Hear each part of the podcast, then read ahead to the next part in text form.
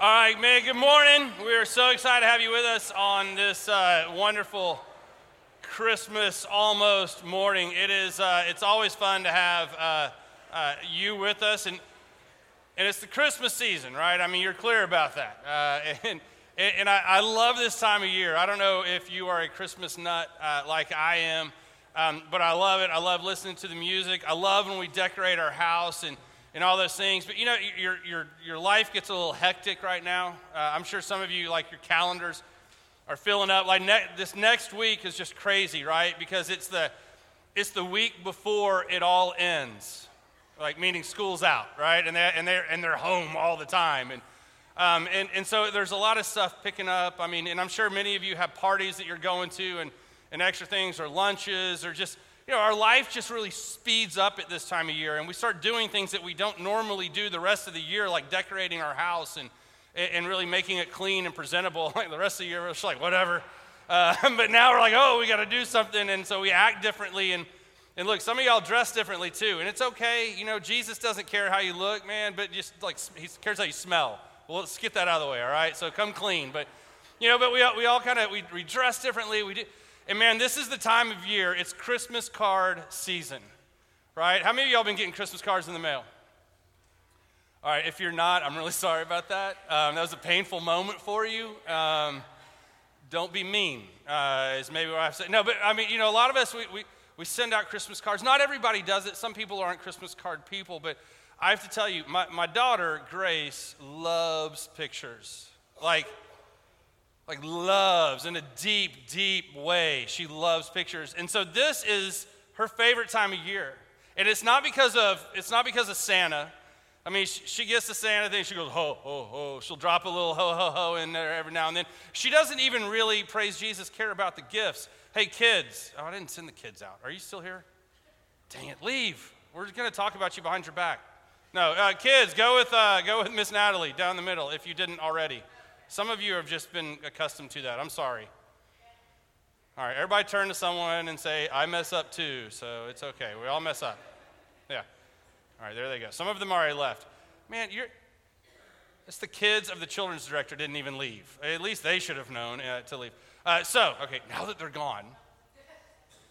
But, but Grace loves these Christmas cards. She, she loves the pictures. The presents, she doesn't really care about all that much um, honestly, she likes opening the present and then she's, she goes, ah, and then just throws it away. And she doesn't care about it. And we were talking about what, like, what are we going to get her? Like, it doesn't matter. Like, just grab stuff from the house, put it in some tissue paper, and it's just like money for her.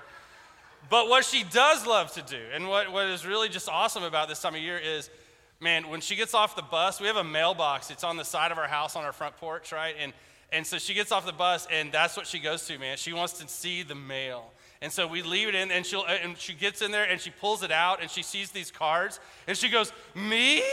Because she's like, I'm like, these are for me. Like, it's not for our family. They're just sent. In fact, somebody, some people have caught on to this, and we get two Christmas cards from them. Uh, so, some are just to the Crocker family, and then there's some that are just to Grace.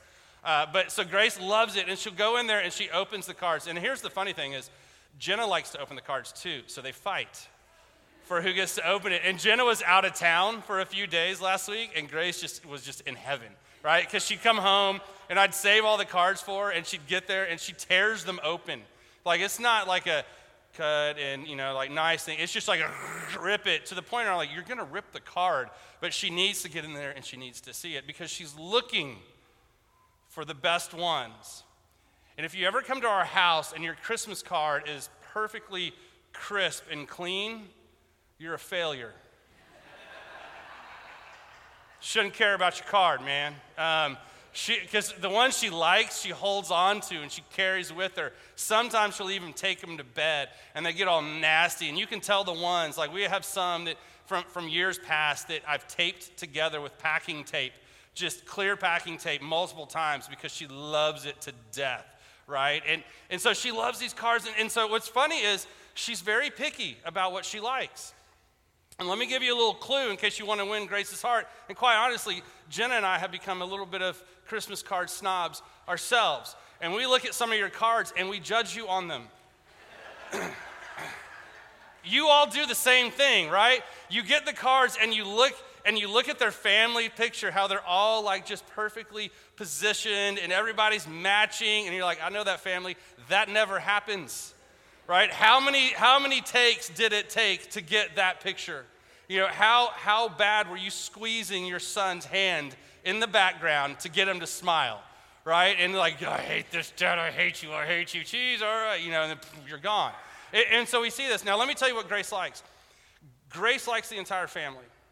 She doesn't care about your kids alone, she wants to see everybody. Here's something she doesn't care about your pets.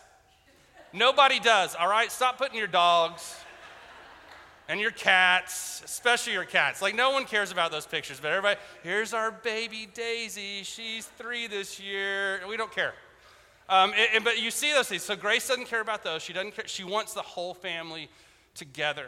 Um, and, and, so, and then here's the other thing is, some of you, and, look, I, I'm judging you totally, but I mean this in a loving way, right? Some of you take pictures and your family's like way back here to where you can barely see you. But the reason you do that is because you want to show the scenery of where you have traveled in the past year right? To rub it in the rest of our faces, right? Here's my beautiful family that you can't see because we backed so far away from the camera so that you could see we went to Hawaii and you didn't. Merry Christmas is what that's, you know, right? And so she doesn't like that. She doesn't care about that. She also doesn't care about really close up pictures. Like when you're just way, uh, way too close to the camera, like that's just too much. It's too far. It's like too in your face. Like back off, man. Like, we want to love you, but not when you're desperate for love. It, it, so there's those things. Glamour shots? No.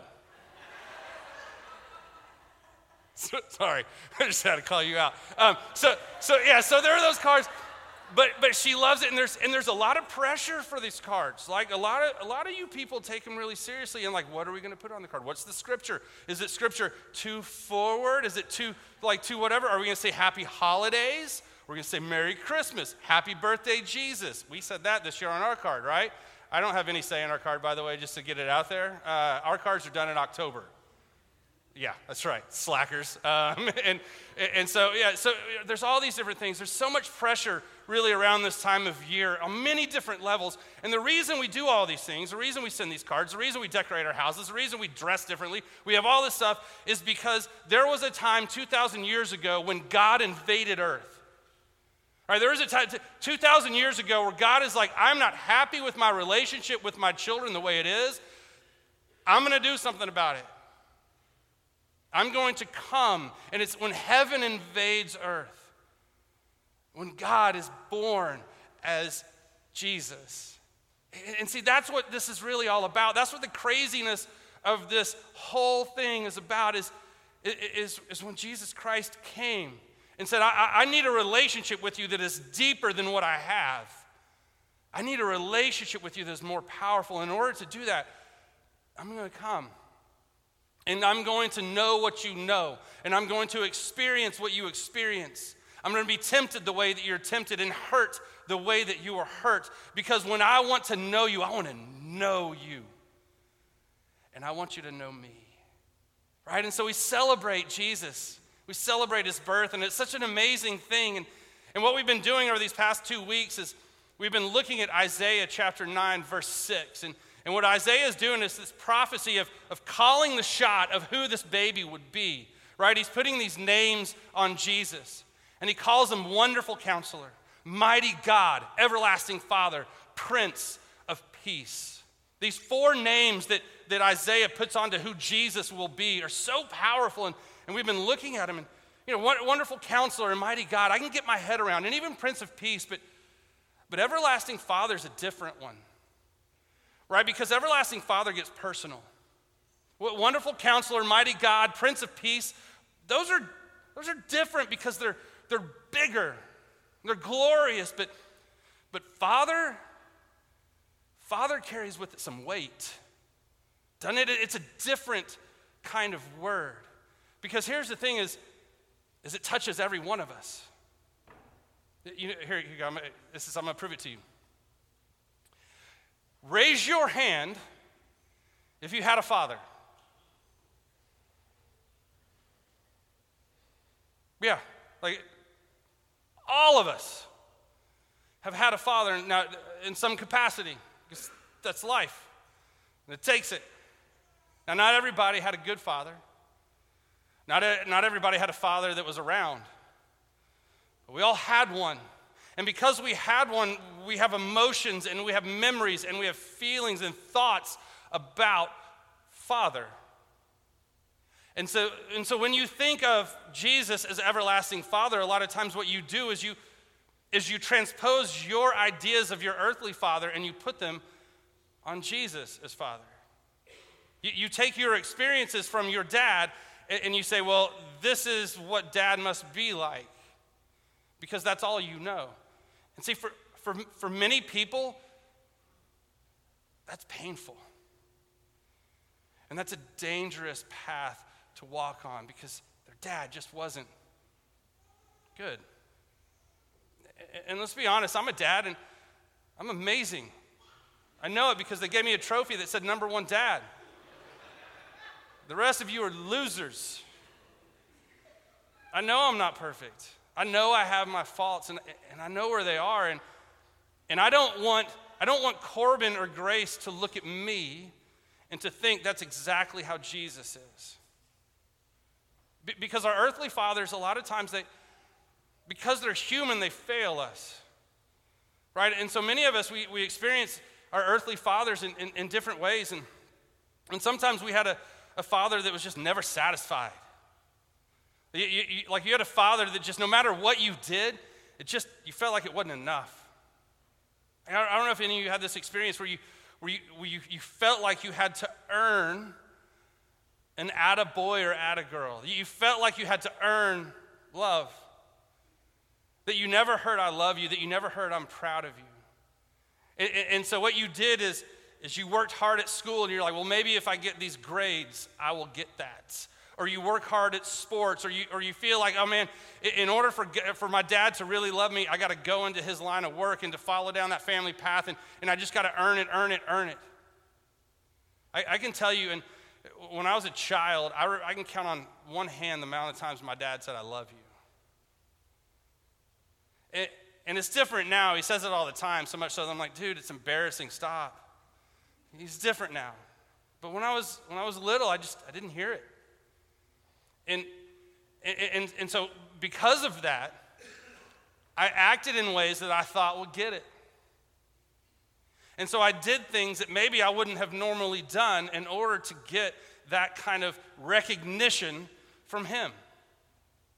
And so, so many of us get caught in these, in these things like we're going down paths that we don't want to go and we're trying to earn our Father's love. Because He's never satisfied. Maybe some of you had fathers that were angry, that just had this anger, this boiling thing, and whatever it was that caused them to be that way, it was, it was just there, and you knew that there was any moment that it could just snap. And he would set off and he would yell and he would scream or do whatever. And, and so you lived in kind of fear of your dad and you walked around on eggshells. And you were nervous and worried about what would happen. I have to tell you, my dad was, I was scared of him. I was afraid of what would happen. I mean, he lived a hard, hard life. His dad died when he was three. He grew up on a farm. They had no plumbing in their house until he was in high school. I mean, wow. I'd be angry too, right? They, didn't, they got a phone the next year. That was a glorious two years in his life. And, and, he, he, had a, he bounced around from one sister to the next. He had a hard life. And I, and I get it, and I understand now that I'm older, I see why and how it kind of all manifested itself. But I was afraid of him. I, I, was afraid to disappoint or to step out of line for fear of, of what he would do, what he would say. And, and many of us have that experience with, with our dads. They're just angry. And it's not your fault, but you, but you recoil because of it. Or maybe you had a dad that just was never there. Like maybe because there was a divorce and he was just out of your life, or, or maybe he was never in your life, or, or maybe even, and even worse, in a lot of cases, he was physically present, but he wasn't there. because he was working all the time or because when he got home he would take himself off and, and work somewhere else. And man, this is a big fear that I have that I don't want to be there, but not there. Today it's so easy when we get home to be on devices, on, on computers or iPads or iPhones, and, or on some screen of some sort, and, and to have our kids in the same room with us and we're physically present, but we're not actually there. And so when you take those three types of fathers and you, and you see these, this thing and, and, and this experience of your earthly father, and why would you want a father like that? It's everlasting, right? I didn't understand it early on in my ministry when I would, when I would pray to Father, dearest Father, Heavenly Father. When I would say those words, and I would have people come up to me and tell me to stop doing it. Please stop referring to God as Father. I'm like, why? Jesus calls him Daddy. I mean, he says he's our Father. So Jesus says, hey, this is how you pray. Say, Our Father. I'm like, I'm just following what he said. Yeah, but I didn't have a good dad, and I was abused, and I was all this stuff, and, and, it, and it started hitting me. I'm like, oh, wow. I get it. I, I don't really get it, but I understand where you're coming from now. Like some of us, our fathers were, were such a way that we can't imagine that being put on Jesus. And that's why this name is so personal. And it's so heavy compared to the other three. But see, what, what, what Jesus wants us to know and what Isaiah was looking forward to is, is what Scripture says about who the Lord will be. Like, yeah, I am going to be your everlasting father. Not like that earthly father because he's going to fail you because that's just what happens. Not like that earthly father who's going to leave you because inevitably he will. No matter how great of a dad he was, there will be a time when he will no longer be with you. I am going to be a different kind of father. I'm going to be a father who, as the psalmist says in Psalm 103, I'm compassionate. I have compassion on you. I'm slow to get angry, and I'm abounding in love. It says the Lord is compassionate. Our Father, Jesus, He's this one who just looks at us and goes, Oh my gosh, every time I see her, every time I look in His eyes, I just love Him even more. It doesn't matter what He did. See, I mean, that's where a lot of us need to come within our relationship with Jesus. It's, it's not about what you do, it's about who you are as his son or his daughter. But so many of us, and it's maybe because of what we did with our earthly dad, is well, we got to jump through these hoops. We got to do these things. We got to check these boxes in order for Jesus to love me. I got to go to this many Bible studies. I got to say the prayer that, oh man, I didn't pray today. My, hor- my day's going to be horrible. Oh, I didn't go to worship enough. I didn't give enough. I didn't serve enough. I didn't do all these things. And Jesus is like, man, that's not what I'm talking about. I'm compassionate. When I look at you, love swells in my heart. Doesn't matter what you do. Now, if you're doing those things out of an abundance of love for the Father, yes, that is the place where you should be. But if you're doing it to try to improve yourself, oh, no. That's not what he says at all. And in, in fact, he says, Jesus says this no, no, no. Take, take my yoke upon you, for it's easy and I'll give you rest. Stop striving for acceptance and love because you already have it. Because I'm a father who looks at my son and my daughter and just goes, Oh, can you imagine someone greater than this? Our, our, our everlasting father is a father who's compassionate. And, and our everlasting father is a father who cares who, who, actually, who actually wants something for us. In Joshua, he's, he's forecasting who Jesus will be, who the Lord is. And, and he says, The Lord has a plan for you. I have a plan for you to prosper you, for a hope for your future. Like I, I, I have this, oh man, I have great things for you. Oh, I want the best for you. Oh, I am for you. And how great would that be how great would that have been for, the, for kids who never heard that from their dad? No, no, man, I, I'm for you.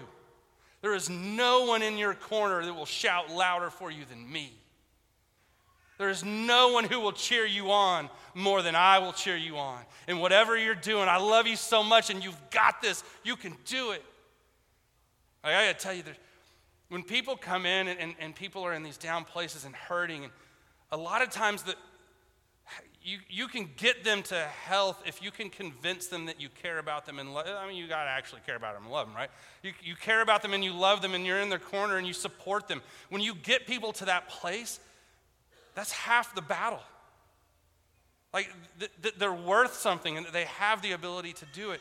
Cheering someone on is huge. I don't know, is anybody watching the President's Cup? Is everyone caught up? Does anyone not know what happened? Raise your hand if you've saved it for today, because you know it's already happened, right? It's in Australia. They're a day ahead. Does everybody know? So, no spoiler alerts? Okay, the U.S. wins, right? Oh, yeah we kill all the communists, is what happens. That's because that's who the international squad is, right? A bunch of commies. Um, so the, if you don't know, the President's Cup is this big golf tournament that happens uh, every two years or so, and it's the U.S. against the evil uh, of the world, and we and they clash of titans, and um, and the U.S. wasn't winning, but they came back and they rallied and won in singles matches. It was great, it was exciting. But what I want to talk about is Matt Kuchar. Now, Matt Kuchar, if you watch golf, is the nicest guy on the PGA Tour he walks around there. Oh, there it is right there. Yeah. Uh, he, he walks around and he's smiling at all times, right? I mean, he's just smiling. He just walks, almost as if he has no clue as to what's going on. It looks like at times you're like, does he know where he is? Like, is he just going, hey guys, uh, hey, look, there's the ball, uh, you know, and he's just happy. He's that kind of guy, right?